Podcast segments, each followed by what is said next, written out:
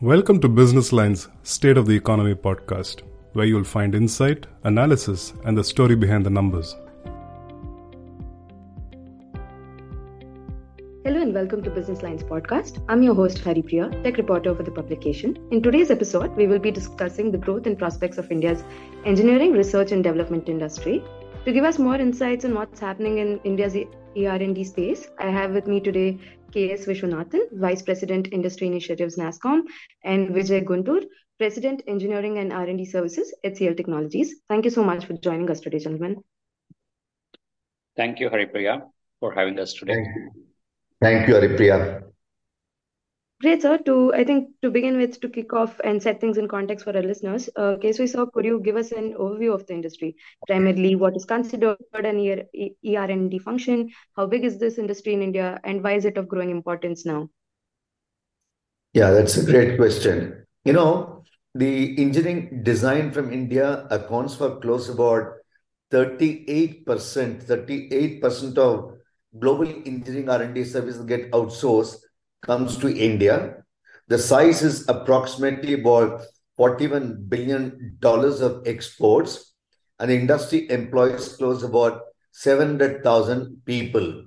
When we say engineering design services, it encompasses 11 different verticals with automobile, semiconductor, telecom, aerospace, healthcare, industrial machinery, energy are some of the popular segment where engineering services gets done. There is few hubs which has emerged. Bangalore continues to be a hub for engineering services in the India. Chennai is again a hub. Pune is again a hub. Gurgaon, Noida is again a hub. Put together, all these company put together, as I said earlier, contribute $41 billion revenue.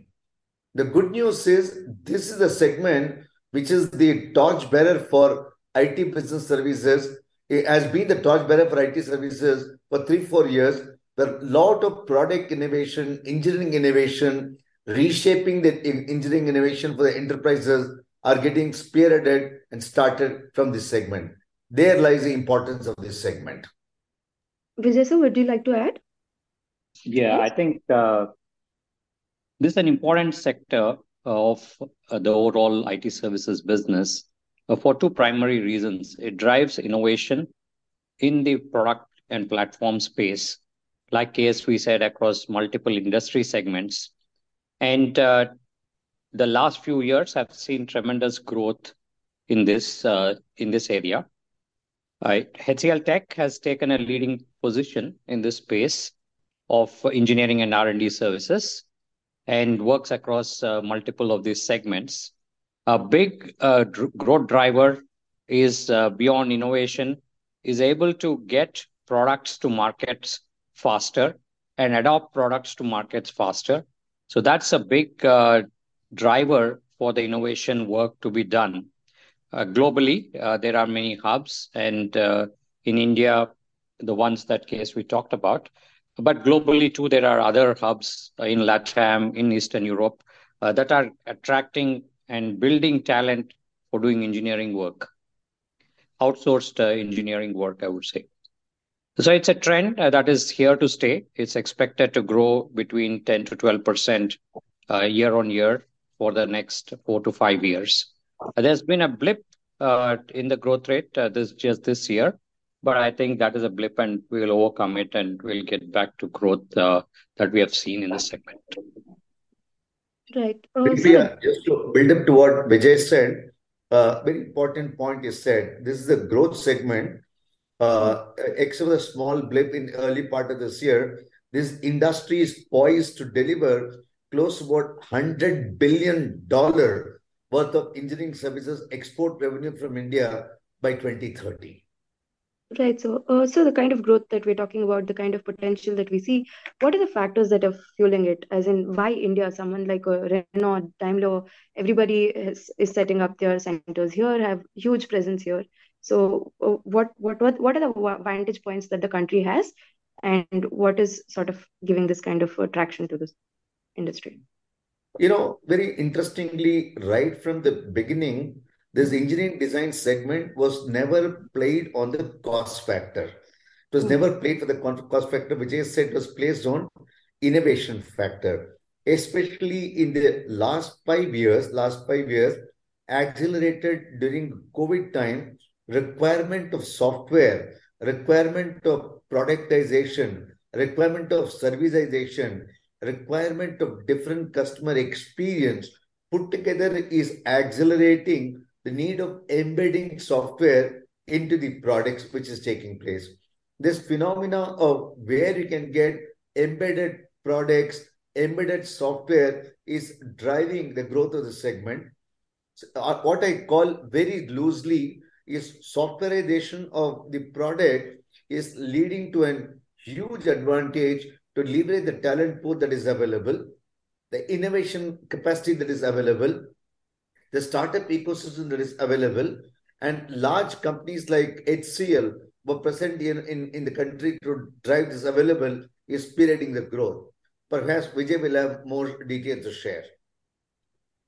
Yeah, so there are uh, two kinds of uh, growth drivers. Uh, one in terms of uh, the technology, uh, which we are broadly calling digital engineering. And uh, this is expected to grow at a CAGR of about 18%. And to KSV's point, uh, this will be a big driver of uh, growth. We expect about 40% of overall outsourced spend in engineering to be at uh, at this level. Today, it may be a smaller share, but we'll get to about 40% and more. So the growth rate, while I earlier mentioned 10 to 12% is the growth rate overall, digital engineering is expected to grow at about 18%. So that is the first driver. I think there's some echo feedback. So 18% uh, is the growth expectation CAGR of the digital engineering spend. And uh, today, the digital engineering spend is about 800 billion, and uh, overall, worldwide, that is expected to double in the next four years or so. so that's the first. Uh, the second is it's not only uh, that, uh, like you said, Haripriya, that many captives are being set up, uh, captive centers of parent companies, and across industry segments. It's not just automotive. uh, it is in industrial manufacturing. It is in online companies, ISVs, telecom OEMs, telecom service providers, energy utility companies, a whole, you know, oil, oil and gas companies, a whole slew of companies coming and setting up and tapping into the innovation uh, engine that is there. Uh, there are, of course, startups. There are, of course, um, uh, grounds up innovation also happening. So the first driver is the digital engineering. Second is multiple uh, ways in which uh, we are delivering on this. Uh, the GCCs are an important aspect. The second is providers like um, outsourced engineering and R&D service providers like ourselves, HCL Tech, who are growing in this space and increasingly serving customers across. And you also asked, Haripriya, why is it only India? I don't think it's only India. India is a large share of this market. Uh, given that uh, we are uh, having the largest talent pool, if not second, uh, next to only perhaps China, in terms of the engineering talent pool that is available, uh, I think uh, those are broadly the drivers, both GCCs and the digital engineering spend. Right. So, so are there any outlier sectors that actually drive up the activities in the ER&D industry? What I broadly understand is automotive the in the recent times have been uh, has been fueling the growth in this space, given the kind of work that happens in that sector? Uh, automotive makes up about 14% uh, in some places, maybe a little higher also, of all R&D spend. Outside of that, it is the ISVs and online companies uh, that uh, drive our R&D spend. And uh, these two are, are the top two segments. So ISV, online, and uh, automotive are two big drivers. And then, of course, it's telecom OEM and, uh, you know, many other sectors, semiconductor and uh, industrial manufacturing. Um, and uh, there are many other sectors, but the top two are uh, automotive and, uh, you know, um, ISV online segments. Haripriya, just to build up to what Vijay said, for example, several of the ISV and the tech software companies like Google, Microsoft, SAP Labs, Oracle, etc., they have their largest, largest design centers outside their home country in India. Automobile majors. If yeah. you go to a place like Bellandur in Bangalore, within square miles of five square miles, there are close about 65,000 to 70,000 semiconductor engineers working in, from India, perhaps the second largest outside the home country, US. The reason why this happened is India is now seen a strong focus on vertical domain. India is seen as a strong focus on horizontal talent, good electronics engineers, good computer software engineers, good mechanical engineers coming in. India has seen a good software for innovation. All these players put together is adding up to the capacity. The, for example, in a company like uh, uh, Siemens, Siemens is going to complete 200 years of its existence by 2047 while they get themselves ready for the 200th year in 2047, they would love to see the entire products getting driven as a software driven product. And the software driven product, they looked at India as a center of gravity to drive that, hence the momentum and move towards India. Sir, you have adhered to this uh, throughout the conversation. Just wanted to understand how is it that these companies uh, quantify the kind of uh, contribution that these centers, these R&D functions do to them? um, what is the significance that it has to the global Inc. And we also keep hearing about how the ER&D spending will keep growing, say, in the next four years, and multiple reports that say so. So tell us what is the kind of growth that these guys, these centers and these people are driving for their global organization. No, as I said earlier, uh, uh, the, the product ecosystem is moving from an earlier one-time sale to perhaps the life cycle management and that enablement of life cycle management by more and more and more software embeddedness coming in. One way of measuring this global capacity center and large service providers like HCL Tech in the call is the number of IPs and patents they generate. For instance, company like SAP Lab they generate 200 patents every quarter from the center from India. For example, companies like uh, GE, companies like Philips, etc., in some of the products, fairly large portion, 70 to 80 percent, or perhaps as high as 90 percent, in some of the product, the softwareization happens from India. So all these trends are the way the value creation, the innovation, both service providers and the global capacity centers are delivering to the parent enterprises. Vijay may have additional points. Certainly. Thank you, KSV. So there are uh, IP and innovation uh, that is a key aspect and driver. Uh, we, for a large customer, for example, have a target as part of our relationship to generate invention disclosures. Basically, talks about how much of innovation has been there and new product innovation is an important part of the services that we do. And when we talk about product, of course, the traditional engineering is a full product development, which is right from the chips to the semiconductor that goes on the chip to the boards uh, to the casing and uh, the full product, the embedded software, uh, the application software on top of it that runs and enables a product. Today, the connectedness of those products is very different, and the softwareization piece that KSV talked about is a big driver for how products will be consumed in the future and are being consumed today as well. So, uh, if you look at the innovation that is required to make this transformation happen, uh, it is of uh, no small order.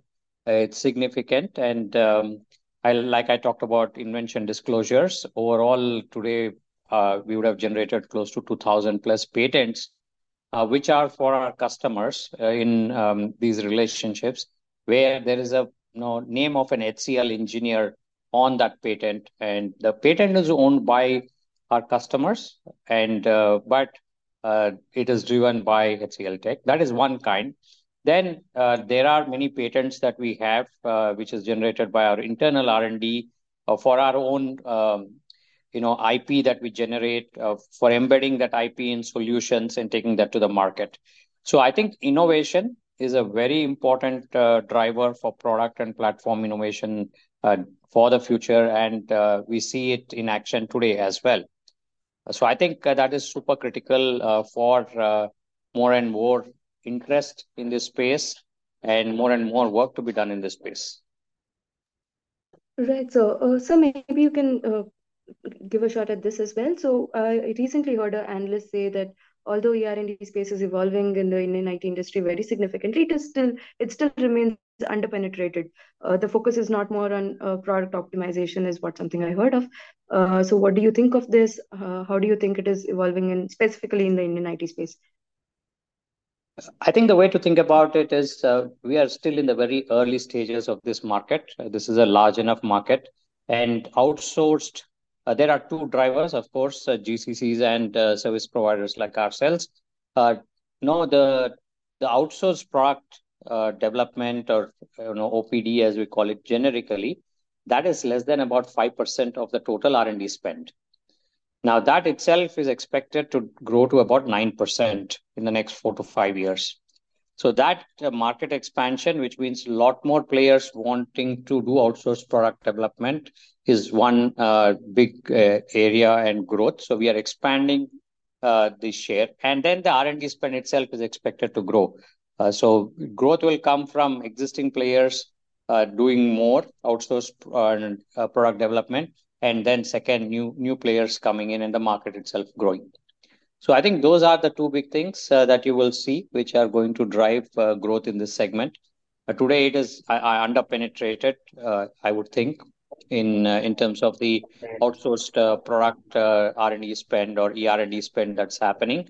That is still mid single digit.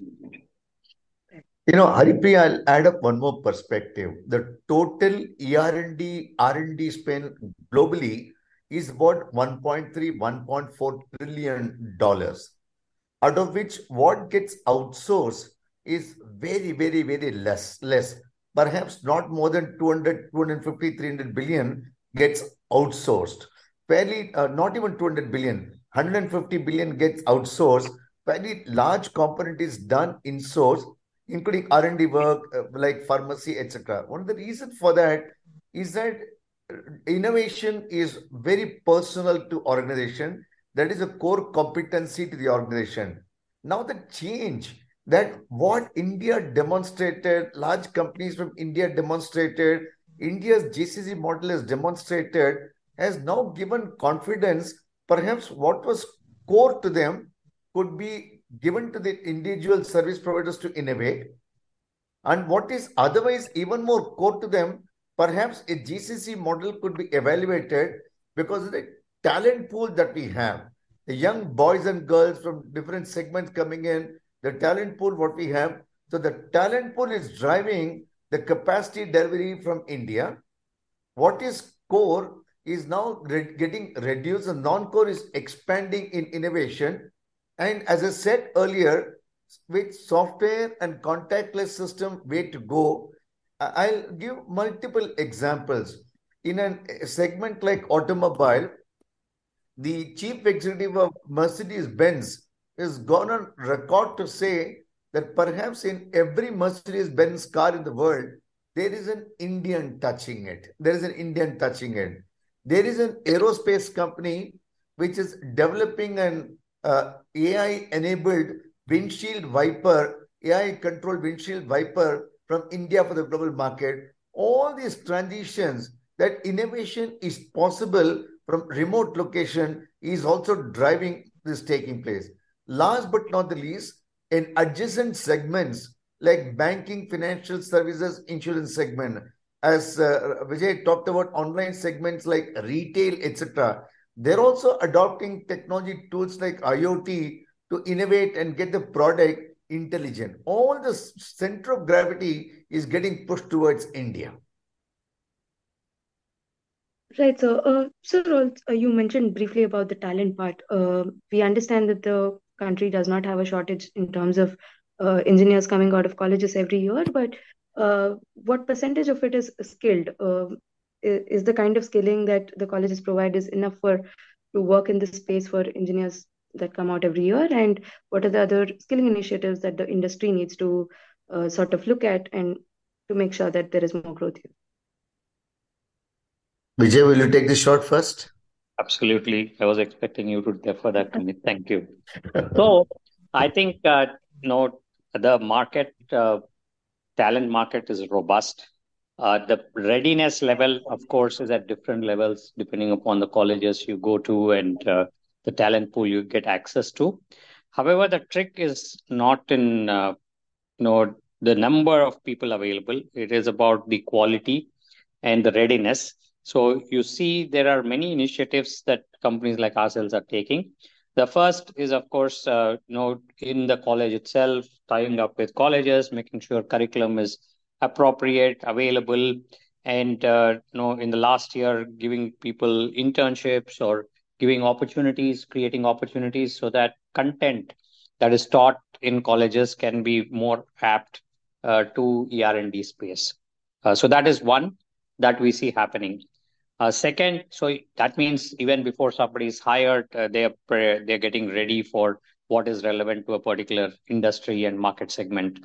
When I mean industry, it is an industry vertical within ER&D. So, for example, if I look at semiconductor, uh, that um, KSV talked about, uh, that is a growing need, and semiconductor is a big focus area uh, for many companies and India and many countries that are trying to become uh, self-reliant in semiconductor chip design, chip production, and everything else around semiconductor equipment.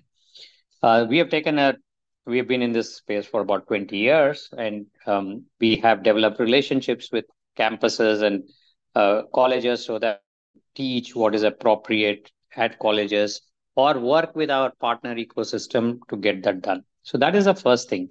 Improving readiness, uh, and I gave semiconductor as an example. Of course, there's more to do, uh, but it's there in many sectors, this kind of readiness programs. The second innovative thing that HCL Tech has done is we have uh, also put in a program called TechBee.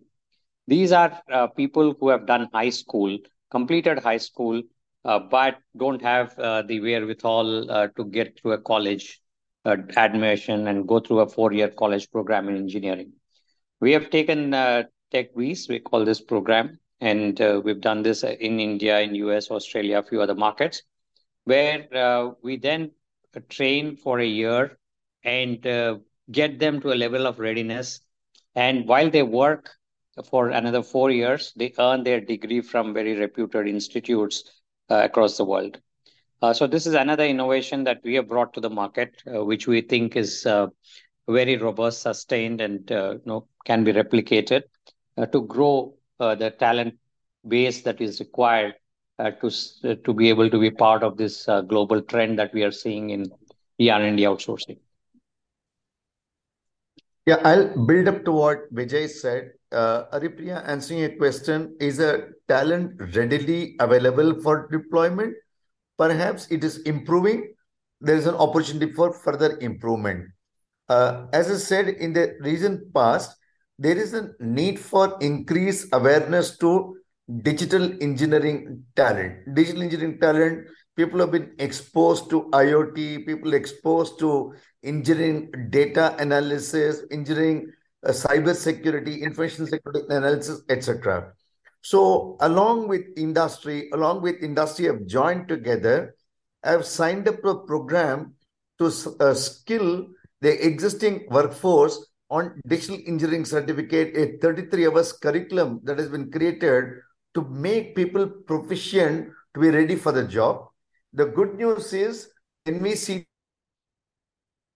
India Ministry of Education is also given one unit credit, one unit credit for people going through this. The second level of second level of talent pool that is required is around embedded system. Embedded system. Unfortunately, the what industry wants today, academic system is largely focused only on 30% of that. There's a 70% gap. So again, industry is conducting themselves a program to upskill these people on embedded system.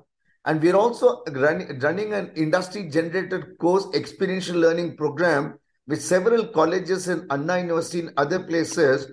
The students can go to the program, upskill themselves, and ready for the industry.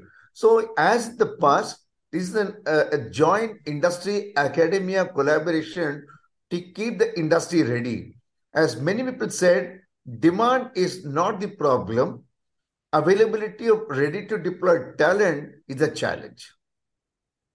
Right. Sir, so one more uh, one more stakeholder in the ecosystem is the government. Uh, we see active efforts from them as well. For instance, the Karnataka government has something as the debut the ER&D policy. So, on from the government side, what what do you think are the kind of initiatives or the uh, required for the development of the industry, given that it's new, and what is it that the industry expects from the government? There are three, four aspects. One, as you rightly pointed out, uh, Karnataka government has taken the lead to create an ER&D policy to attract what to be done. The second thing, which government of Karnataka also announced, perhaps we're also working state government to co-fund, co-create project with part, part of the funding coming from government for the next generation technology. Uh, countries like European Union, countries like Canada have taken that approach. Industry coming out, their approach to solve the problem with startup at the SMEs part of the ecosystem and government part funding to reduce risk is another thing which could be done. And third is incentives. I think we are also looking at government. Uh, some of the laboratory for validation and verification, some of the laboratories for integrated testing is fairly large and uh, expensive and complex in size Perhaps government could set up those infrastructure and PPP model with industry, or government could fund private industry setting up those infrastructure in validation infrastructure for multiple small companies, multiple mid-tier companies accessing those infrastructure that is available to build it up. So good steps have been taken. The government of India is setting up a center of excellence for IoT in seven different locations with laboratory facilities available for testing IoT products and solution. For large scale, such validation facility is third role which government can pay, appeal. Vijay, any comments on this? I think uh, what you've said is all correct, KSV. I'm also thinking about uh, other uh, ecosystem effects that government is creating. Uh, for example, if I look at the focus on semiconductor or manufacturing in India, uh, those are initiatives that are creating demand for ER&D services. While uh, that may not be a direct intent, uh, the self-reliance for semi-chip is uh, driving uh, the government to create several incentives for fabs, uh, for design companies, and testing facilities like you talked about, which are funded partially by governments. So that is those kind of initiatives will have um, many knock-on benefits in terms of R&D spend and attracting players into the market. So that's one. The second, I think things like uh, uh initiatives that the government is doing uh, for uh, building up talent. Uh, they have uh, invested along with firms like us and many others to help build the TechBee program or equivalent, and they sponsor or they fund some of these programs as well. Uh, I also think the Make in India, while uh, today manufacturing base in India is expected to grow, today it is still uh, about the same percentage as part of our GDP. Uh, there is a significant push to get manufacturing to be from 17% of GDP to 25%. For that to happen, a lot of ecosystem will get built up. The supply chains will get built up. You're seeing that happen with uh, Foxconn and uh, the supply chain that Foxconn is bringing into India as an example in the iPhone ecosystem.